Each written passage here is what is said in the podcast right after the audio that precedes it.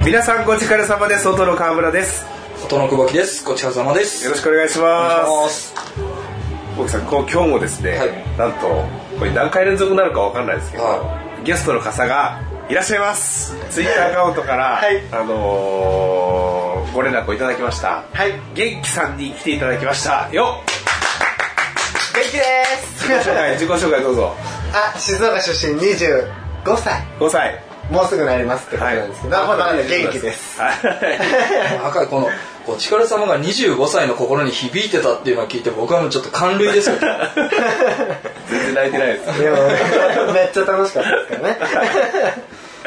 いや実はもうねこれ飲んできてあの現場を終えて、現場の方はいまあもうその足でスタジオ撮ってるんですけども、はい本当ありがとうございます今日はありがとうごこちざいらまこすそありがとうございます参加させていただいてこちかれさんももうこんな感じゲストに来ていただけるなんて感謝感激でございます しかもお店までねそうなんですちゃんとごは紹い介いただいはてこちからのコンセプトきちっと分かっていただいてました、ありがとうございますごあの元気さんはどういうふうにごちかれを聞いていただいたんですか もうなんですかねポッドキャストをめっちゃ聞いてた時にはいあこれなんか楽しそうと思ってあなるほどで今聞き続けほどまあ、ちょっと最近1ヶ月半ぐらい、はいサボってるんですけどはいはい。でも1ヶ月半って言っても月1更新の番組なんでほぼほぼほぼですよね。はい、はいでもう2本ぐらいちょっと見逃したかなはい。はいはい。聞き逃したんですね。ははいい。それで、実際どうですかそ,、の、今までは多分ポッドキャストで、まあ、パソコンを通じて聞かれてたわけじゃないですか。で、今日この高円寺で僕と久保木さんに初めて生でお会いしたわけなんですよは僕はもう別に普通の人なんですけどね、久保木さんと一緒なんで僕の印象先に今大体普通だねいあの 大体そんなどれが優しい方だなそう僕もそうじゃないで すいやそれはまだ言ってますよ まだやってないですけど ねおーっておお これが久保おーって こんな感じだっ木かたこんな感じだっいや褒められたと思ったけどたでも聞いてたらどうですかやっぱ想像しますポッドキャストってなんか聞いてたら顔とかこうなんてでいうんですかほんわりほんわりなんかあこんな感じの人なのかななんかと勝手にかメガネかけてたりはい勝手にすごいなんか口がこう大きかったりとかいやでもなんかサングラスをかけてるイメージはありましたね久保木さんもともとははいへ ーいつも いつもねかけてるんですよあかけてる今日今日ね外したんですよ初めての方にお会いする失礼だからね収 録の時はほぼほぼかけてます ティアドロップをバレバレないように、人気者だからうんたまにレイバーやもんそうこれでもこういうふうに言ってると多分ポッドキャストだと本当にかけてるように思うんですよね難しい何が真実か分かんないです、はいまあ、僕らは一応あの僕が大阪出身で久保木さんが東京、あ東京だったんですねそうなんですよそして今日の元気さんまあがちょうど間の静岡の浜松のしちょっと静岡寄りっていうところと、ちょうど日本のど真ん中なんかいろんな文化の真ん中の、はいあれ何でしたっけなん伊東川線まあ糸魚川はありますけど、まあ糸魚川はい何線が入ったかが、まあ、フォッサマグナですははいはいいはいあそこでちょうど別れてるんじゃないですかヘルツは分かれますけどねヘルツも分かれるし、いや、そばの出汁の色とかも、あのいやでもあの辺が分かれ目だって言うんですよ、大あ体。れあれはもうちょっと手前ですからあれは浜松よ りまあまあ、はそん結な構 まあまあまあまあ変わらまあない、そんな変わらないです。新商品がね静岡はいつでも食べれるんで何なんですかコンビニでなんはかい新商品食べるっていう時はやっぱり両側の文化を持つのが静岡だけだっていうことであアンテナ的にそう一番最初に食べれるなんかよくわからないポッキーお母さんのポッキーとか 静岡もね、またごちからさま行きたいですね行。きたいですね来てください来てください静岡おでんの名店とかに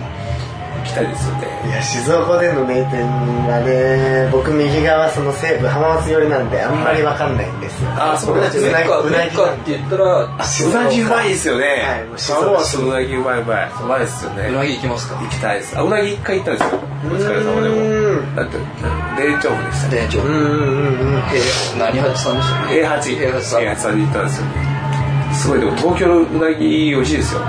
東京のうなぎもねあちなみにほらあのうなぎの話するとはい川村さんは関西のうなぎまあうなぎ自体はわからないですけど、はいその調理方法が違って東京の方がうまいって言うじゃないですか開き方がね、はい開き方はまあ関西腹開き東京背開きそれだっはいけ、で蒸すかいき蒸して焼くのかが東京いきんなり焼くのが関西で間の静岡はどうなんですかそのまさにメッカ浜松っていうのは静岡ですね僕いや東いやい京やいやで東京は違う違う違う寒くないんですよ違いが分かんないんですよあのねどっち多分静岡はど多分蒸してないと思いますほとんど多分蒸してないかか関西よりのいきなり焼く系の、はいはい多分蒸してないですそうなんですねで東京のうなぎははめっちゃ美味しいですだから蒸してるからもちもちしてるんですよであやっぱ筑そ京ういう亭のうなぎは僕大好きだったんですけどあ大阪でいう時東京に来てその東京のうなぎ食べたらすっごい美味しいしかももう創業年数が高架3年とかなんですよ高高架ですよなんですか高架ってもう江戸のはい幕末の幕末初期ぐらいですよねええバクだからしかもねあの神田お玉が池ってわかりますか千葉道場ってわかりますかはいはいはいはい北進一刀流ですねそうそうそのそうそうそうそのあまあ北進一刀流そうです千葉佐吉ので龍馬が実際通ってたのはほあのあっちなんですよ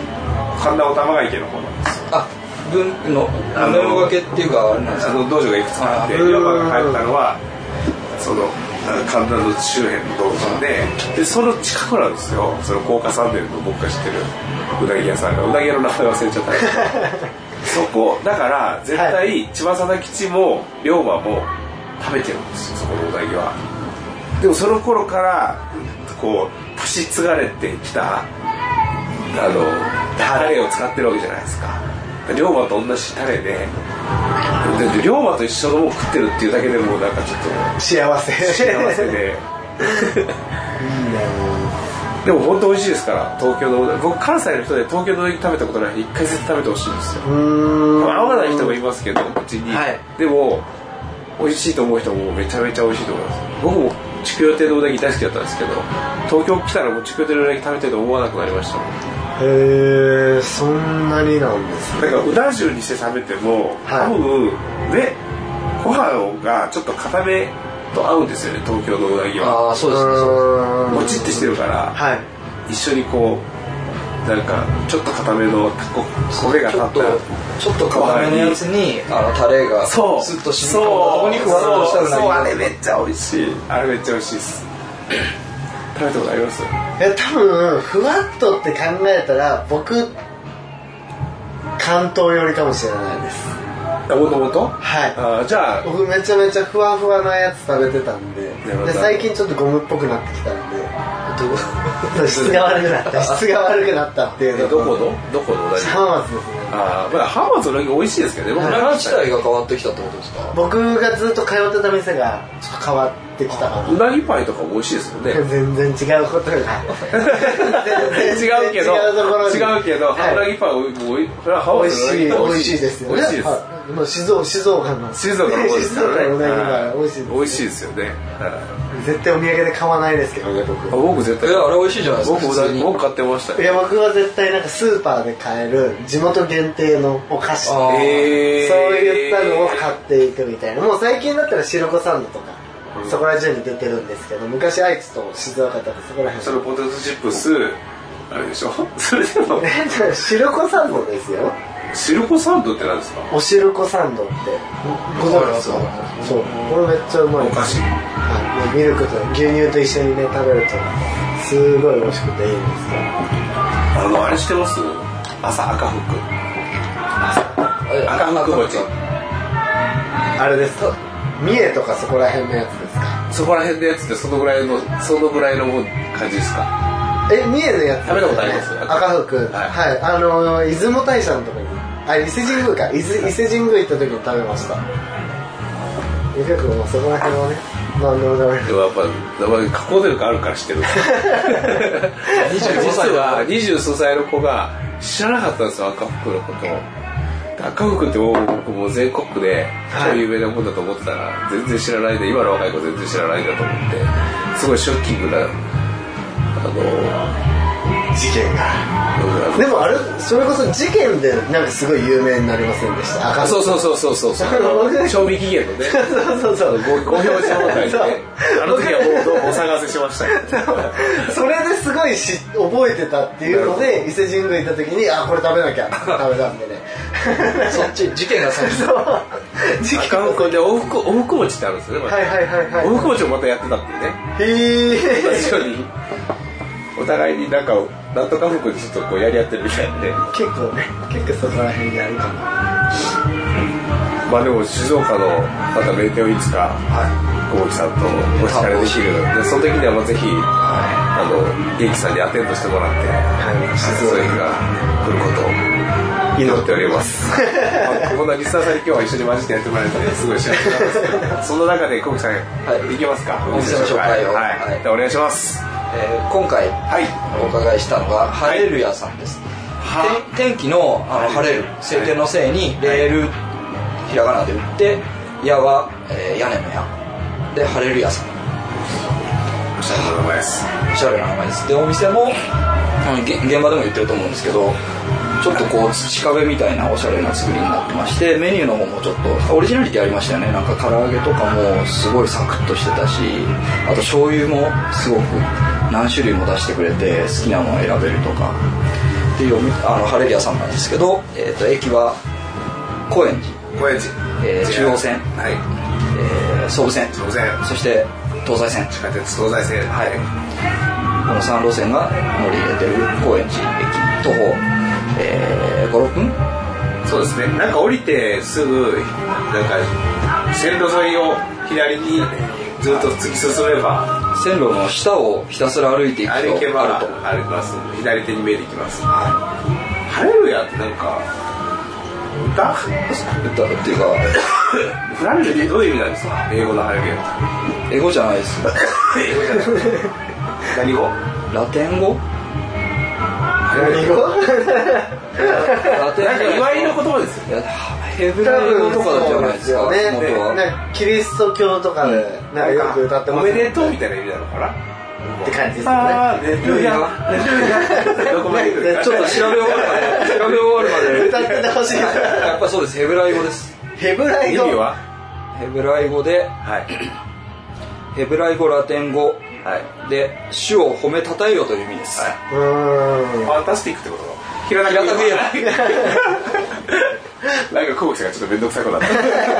た まあいいかまあそんなハレルヤさんにそしたら、ハレルはい、飲みに行きますか久保木さん行きましょう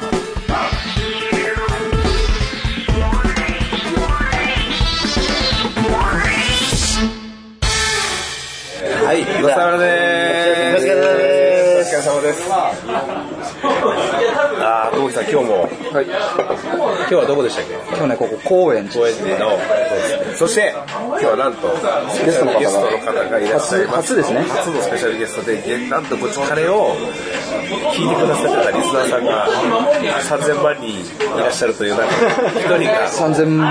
万分の1の男方がが来てくれました元気さんですどうぞよろしくお願いします元気です本当に本当に本当にしかもね驚くことに元気なだけじゃないですよ若い本当に若いこれどこまで言っていいんですかいやもう結構言っていいですよ何も言って年まで言っていいっていうところと名字だけ言わなければいいですか名字はまあ大丈夫ですいや名字は言います よ今日を本当に初めてお会いして、あのごちカレのツイッターアカウントを通じて、参加したいですとあのあのご連絡をいただきまして、何のいたずらだと最初思いましたけどもそれ30万人ですから、そんな中で今日は初めて、しかもこのお店は元気さんのご紹介でご紹介でいただきまして以前に誰かに連れて行ってもらった友んで達すねと一回ですごいいいお店だったからお疲れ様に紹介したかったということで素晴らしいですありがとうございますで元気さんはあのビールもう何何杯4杯目ぐらいどのぐらい3倍3倍目ぐらいです目ぐらいはい25歳ですけど結構お酒飲みますお酒の飲み始めがねあの顔全然変わらないし早かったんじゃないかっていう話をちょっとさっきしてたんですけど、今ちょっと P, P なんで、もうそれ以上は言わないですけど、多分お酒のスタートが早めだったんじゃないかな。ああうさぎ自体がねうさぎ覚えたのがいやでも僕もなんかちっちゃい頃おびきみたいなの飲みましたよ僕はノンアルコールしか飲んだことなかったですおびきないんですけどえちょっとおみきがおみきがおみきって神様のお酒神様えはいあのミミニスカの巫女さんが、ミニスカじゃないミニスカのミコさんはちょっとなんかなんとかビデオで見せてですおみきで小学校の時飲んでましたねそういうことですよね今のそういう早ことすでぎするっていうのそうはでうすんそれが何も悪いことしてないそれがもうすごい早かったっていうなるほどなるほどいやでもなんか店内がすごい広くてシックな感じでいや壁とかもなんかこう打ちっぱなしみたいな感じなんですけどそうですねアースカラーというかブラウングレー系の統一されて土これこそちょっと盛ん盛んの腕の見せ所なのか分かんないですけう どちの孫あ僕が孫になるおじいちゃんのおじいちゃんのそうですね今日はなんと3月11日で、震災からちょうど4周年ぶりで、で、で来た瞬間に東北の先にこう、なんですか、黒板みたいなのに書いてあって、おすすめ的にドン最後にどっとかで飲もうと思ってから、ついついつい忘れ て、ハイボール生ビールハイボールとラいム うビールみたいな感じになっちゃいましたけど。でも気持ちは東北ですから、皆さん応援してます。よろしくお願いします。もうあの元気さんはすごい旅が好きな方で、今まで何カ国行か何十カ国行かれてるんですか。それもう何十カ国は行ってないんですよね行ってないですまあ何十シティの何十シティ、アメリカ行ってアメリカ行ってはいで国でいうとジャマイカバイメキシカとかケシカ、はい、でまあ、ハワイちょっと旅行ってワイアメリカですね。 アメリカ行アメリカっはて、で、インディア、最終目的地として、最近までインディアで遊んでましたね、イ学ン校ド行から。インドにたどり着いた感じなんですね。やっぱり、やっぱアジアに終着の地あーやっぱり。どこで。なんか天軸があったんですよ、やっぱり。うんそうそう西遊記でいうところのね。はいはいはいはいはいはインドです。インド、ね、インドですよね、天軸。そうですねやっぱり、西遊記ですよ。い。西遊記私旅を元気さんは、アメリカ行ったり、こう、ジャマイカ行ったり、まあアリューシャンレッドを取ってきたんですからねアメリカからそうですね。ヨーロッパ行かずにね。シルクロードとかでもアメリカ行けばもう大体、あそこから欧米っていうぐらいだから、もう分かったと。もう分かった。あとは、あとは、インドで。天竺にたどり着いたわけです。その天竺で。で、じゃあもうこれ疲れなんで、インドで一番美味しい食べ物をあ知りたいだけ、ちょっとこの現場では教えてもらいましょう。ゆうきさんいやすごい難しい質問しますね。今までインドでもう何百食食べてると思うんですけど、そうどんどんハードル上げてきてまあ、しますよ美ね味しかった。めちゃめちゃ食べるんですけど、僕インドネシア行った時は、僕ビーゴレが一番大好それめっちゃ普通ですね。きです。ビーゴレ、いやもう僕いろいろ食べたけど、ビーゴレが食べ物の種類ですかそうです。あ種類でいいんです種類で。種類でいいと、何ですかね。カレーはなしで。ですよね。カレーがなしっていうと、ほぼカレーめちゃめちゃ腹を壊した最後のもおの。おが美あれ味しがかあったんですけど、はいそれまで3ヶ月ぐらい毎朝食べてた30円で食べれる、いなんていうんですかね豆豆豆がたくさん入っててそれをすくって食べるっていうプリンっていうプディンだからプリンっていう感じのそれあ、プリン。ヒヒティ語で、はいプディンだからププリン。ディンだからプえーリンだから何色してるんですかそれはなんか透明食タピオカみたいな豆は何豆とかポテトとかそういうものをつけててでなんかプリンっていうのはねでもなんか説明が難しいんですけ全ど然で今頭で。器 なんていうんですはかどんな器ちょっと器から説明してもらって器はないんですよない器はなんか丸いもの皮ってこと皮はい。餃子の皮はいをもっと薄くさせて丸くさせたみたいないや、器ってね、食べる器ですよ。その器が器がその丸なんですよえー、それはなんか餃子的にこう閉じてあるとかじゃなくてそれをまん丸で焼いてあってあ焼いてあるんだ焼いて揚げてあるのかな揚げてあってそれがお皿代わりになってるそうそれが皿代わりになってだかそれら30回ですをねそうそれをなんか渡さそれをなんか渡す時にパンパンパンってそのおじいちゃんが壊して穴開けてその穴の中ヤにシロビみたいなもんですねそしたら焼いたヤシロビみたいなええー、パカって開けたら中から透明の豆みたいなやつが出てくるんですか いや違います違いますそんななんか何も入ってないんですよ何も入ってない名前めっちゃ説明して通じるかな大丈夫大丈夫通じるかな通じるかなとりあえず今焼いておじいちゃんがあげたりでまあなんかその温丸いもの度を加えて丸いものに温度を加えて中空洞おでじいすちゃんはいはがいカツカツカツってたらパカって開ける穴穴を開ける穴をあ穴を開ける穴を開ける、はいはい穴を開けてその穴の中にその豆とあポテトとスープみたいな入れのを込むんだってすくうあ入れ込むそあなるほどすくって入れ込むんですよ穴はだから何も入ってないでしょもとうもと馬が何も入ってないそこにそのポテトとやら何やらを入れ込んで入れ込んで入れ込むっていうかすくい込むだから金魚すくい状態になってるってことですよそ うねその豆とかがそうそれこをうそ うシャッとこうシュッあ組むっていうのかなあーそういうことかきあ金魚すくいのそのあの網にな網になってるんですねいやまあまあなるほどまあなんか難しいまあねだからそのさっきの丸い洗えたやつがすく道具になってるそうすくう道具になってそれでシュクってすくって食べなシュクって珍しい言いそ方う渡されると手がベタベタになりながら自分でスプーンじゃなくておじいちゃんあがおじいちゃんがシュッシュクってねシュクってねはいすくってくれててくれ てそれを渡されてパクパクってくるとあもう出てくるんですかあもう上っ面だけよいやパクって丸いのも突っそのま込んんで まあそれが5個ぐらいで30円ぐらいあそれ何味なんですかえさっき透明の豆みたいなのどういうことですか透明の豆みたいな中がじゃないですか薄い薄い薄いやつあそういう風に見える薄いやつなるほど透明の豆にさっきから翻弄されてるそれ引っかかりすぎちゃってあそれが30円で食べれてそれがプリプリププリディンだかプリンプリンそんな感じのそう味付け何味なんですか味そんなないんですよそんなない結果塩コショウで最後シュッシュッえ美味しかったでしょあー美味しかった僕今質問聞いてましたインドで食べた中で一番美味しい料理を教えてくださいって言ったらとめっちゃ美味しいんですよプディンがめっちゃで美味しいんもだ味ないけど味は分かんない 美味しいですねそう美味しい味は何かって何味とは言えないけどそう美美味味しい味と日本で食べたことのある味とは全く違うから甘いとか辛いとか酸っぱいと甘かいしょっぱいとかそういうジャンルじゃない甘い甘いまあ甘いデザート的な甘さそうですねなるほどおやつ的なおーあそれが30円でおっちゃんがピッてすくってくおれっちゃんてがピッとシュクシュクシュク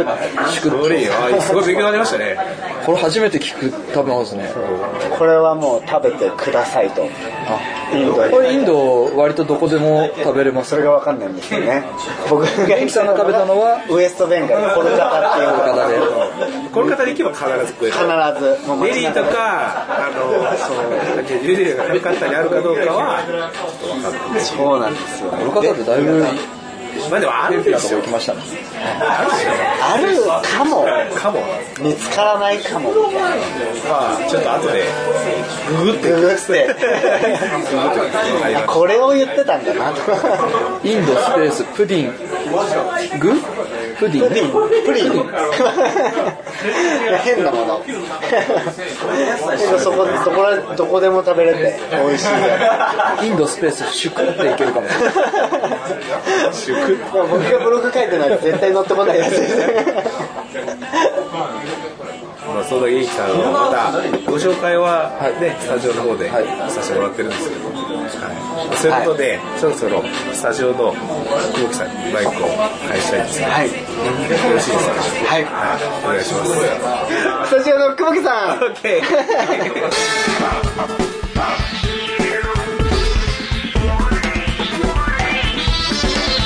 はいスタジオの久保木でございます今日ちょっとね元気よくスタジオに返していた だいて僕も元気よく言ってます元気さんが元気に返しましたからね。あということでもうもう元気なくなっちゃう、もう元気元気で入れる時間が短いんでカラータイマーでね3秒ぐらいしかで美味しかったですね美味しかったですね美味しかったですあのーお刺身もはい先ほどちょっと冒頭で来る前に言ってましたけどお刺身の醤油たまりって言われうるん醤油が8種類ぐらいかなありましたね出てきて、うん川村さんた僕は和歌山の和歌山の醤油たまりを選びました元気さんは土佐の僕土佐のや土つで佐すのねね高知の、であの元気さんは愛知はい、ですねただ静岡に近いっていうだけで僕もまあ大阪に近いっていうのが一番ありま愛知のやつでもえらいドロッとしすそうそうでもちょい美味しかったですよはいあんな刺身醤油選べる店ってなかなかない、うんなかなかないですねで皆さんもあの晴れる屋さんにぜひお伺いした時はぜひともあのなんか5種盛りでしたっけご五一種盛り5種盛りの刺身刺しがあります人前なんと380 80円安い円ぜひ刺身刺しって言ってしまいました僕刺身盛り刺身盛り刺身盛りがありますんでぜひとも頼んでみてください、はいあとなんかいろいろ他にもメニューが、うんあと最後にしみんなで塩ラーメンをしあたははいラーメン美味しかったですあっさりしてて朝飯も美味しかったいエビだしでしたねはいそうですね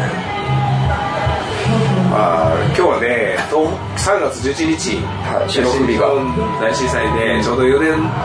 を、まあ、もう明日から5年目になっちゃうわけなんですけどね、まあそんな中で、 ちょっと道具の酒は残念ながら飲み忘れる という、あのしかもめっちゃめっちゃ黒板に書いてあったのに飲み忘れるっていう あの大失態をしてしまいましたがあったんですけども、まあ、別にね、その震災の日じゃなくても、は東北のものはですね、まあ、意識してたまにねこう取り入れていくことがまだね東北復興してませんからね、はいねはいはいまあ、原発なんかもうあれ何年からでしたっけ廃炉に住んだあと30いやいや30やばいです37年かなんかですよねかかり今まのすね計画で残ってるの確か三え4年だからあと36年か40年ですもんね、まだこれから長い道のりですですのでなんか東北のあれですよねお店もいい行ってないですよねまだそういえばご場場場所所がが東北のあじゃなくてあ東北東北のの名店みたいなの行ってないですよねそうですね行ってないのかもしれないですね一回行かなきゃだじゃあまずね、はい日帰りでもいいからあの東北音で社員旅行い行かなきゃいけないなと思ったんですよ東北に東北に最初音立ち上げる立ち上げたのが1月にいはい立ち上げたんですようーん2012年の1月に1月16日に営業開始したんですけど、はいその2011年の12月に僕久保木さんと一緒に福島にはいはい被災地を見に行ったんですようその時に会社がある程度気取ってきて社員旅行行けるようになったら、最初の社員旅行は東北にしましょうって話を確かにしました、す真っ裸でね福島のお風呂に2人で浸かりながらお風呂に浸かりながら真っ裸でね、はいい、きなり真っ裸でねいやいやいやどういう関係なんだこの二人はみたいなはい12月なんでさすがに寒くてそれで、はいはいはいはいで本当に寒風吹きすさむその海沿いまで行ったんですよはいはいはい川村さんの車で乗せてってもらって海沿いまで行ったんですけど本当に海海岸線から何百メートルかは本当に瓦礫で、はいだからもう遮るものもないし冬の風なんて本当に寒くてなんかあのー原発の入っちゃいけない区域みたいなところに、はいなんか規制がちょっと緩くなってた感じで、なんか入れちゃったような感覚はがいあったんですね、はいでなんか車で進めば進むほど人っ子一人代感が半端なくなってきて、はい飯舘とかのところも通ってそう飯舘村のところ通ってで山道通ってこれ原発ついちゃうんじゃないのかって いうぐらいのなんかもうすごいへー一区一人内感が半端ない道を通って、はいでやっとなんかその海岸沿いについて行ったらそのなんかテトラポットがあるとこから本当に 300m ぐらいのところまでもう何にもないですよ津波で全部やられちゃってであの基礎おみあの 200m 以上地上に行ったとこぐらいからちょっと民家の基礎だけは残ってるみたいな、上上さら何にもなしで見事に何もなくなっててでがれあれだから震災から8ヶ月9ヶ月ぐらいの時に行ったんですけど瓦礫がまだこうなんか散乱しててまだあの時行方不明者がだいやね一相当番いたでしょとかうね行った時だったからなんかもう津波に飲み込まれたところと飲み込まれてない家っていうのはもうその境目なんて本当に10メートル20メートルの世界でうんどうなったかっていうのがはっきり分かれ分かれてるとかはっきり分かるんでなんかもうねどこに家だったら10メートル違うのなんて何も違いないはずなのにはいそれだけで命取り留めたかどうかってそうそうそう本当そうですよねでなんかあそこにすああいうところに住んでた人が、い今まあ仮設住宅みたいなのを作ってそこに移動してるわけじゃないですか、でもそのもう最初の当初の復興計画だったらもう今その仮設住宅から新興住宅が建って、はいそこに転居してるはずなのにまだ全然できてないですよねはいなんか用地買収や何やらがこう時間かかりすぎてうんだからもう高齢者の人とかかわいそうですよねもう早くあの時なんかこういろいろさっき元気さんもお金を送ったって言ってましたけど、はいなんか4割ぐらいしかまだ使われてないんですよね6割ぐらい残っててお金が、そうななんんかいいだなんとかね、まあ、大変なんでしょうけどなんか急いでて残っ、まあ、そんなこんなで今日は元気さんにゲストに来ていただきましたまたはい出てくれるんですか、またまあじゃあ静岡とあと社員旅行にあ社員のなん方かいやおでも呼ばれされるようなんでいやでなんか元気さんも自分でポッドキャストをやりたいんですよね、はいねだから近々これははいコラいやそうそうあだからなんもかちろん番組を始めてくださいよ一緒になんかやりましボょうよそうですねはやりましょいうちの番組に宣伝に来てくださいで元気さんが始めた番組に僕と空気さんをゲストでうはい出してくださいませありがとうござい約ます束ですよ約束です お願いしますはいお願いします今元気さんは高齢者向けのアプリのソリューションをやられてるんですよねでそれで、それをあの現場で学ぼうということでちゃんと自分でその業界に飛び込んで勉強されてると、そうですねポッドキャストはその辺も絡めてくるんですか関係ないそうですねもし高齢者サービス多分 iPhone 向けのアプリにするんで、30%以上がアプリになるしうんなんでポッドキャストで高齢者にどんどん聞いてもらいたいななるほどみたいな頑張ってくださいありがとうございます、そしたらいいですか今日はこのところではい、そしたらまた次回最近はねすごいスペースで配信できてますけれども、はい、また次回皆さんお会いしましょうそれでは皆さん今夜もごちそうさまでした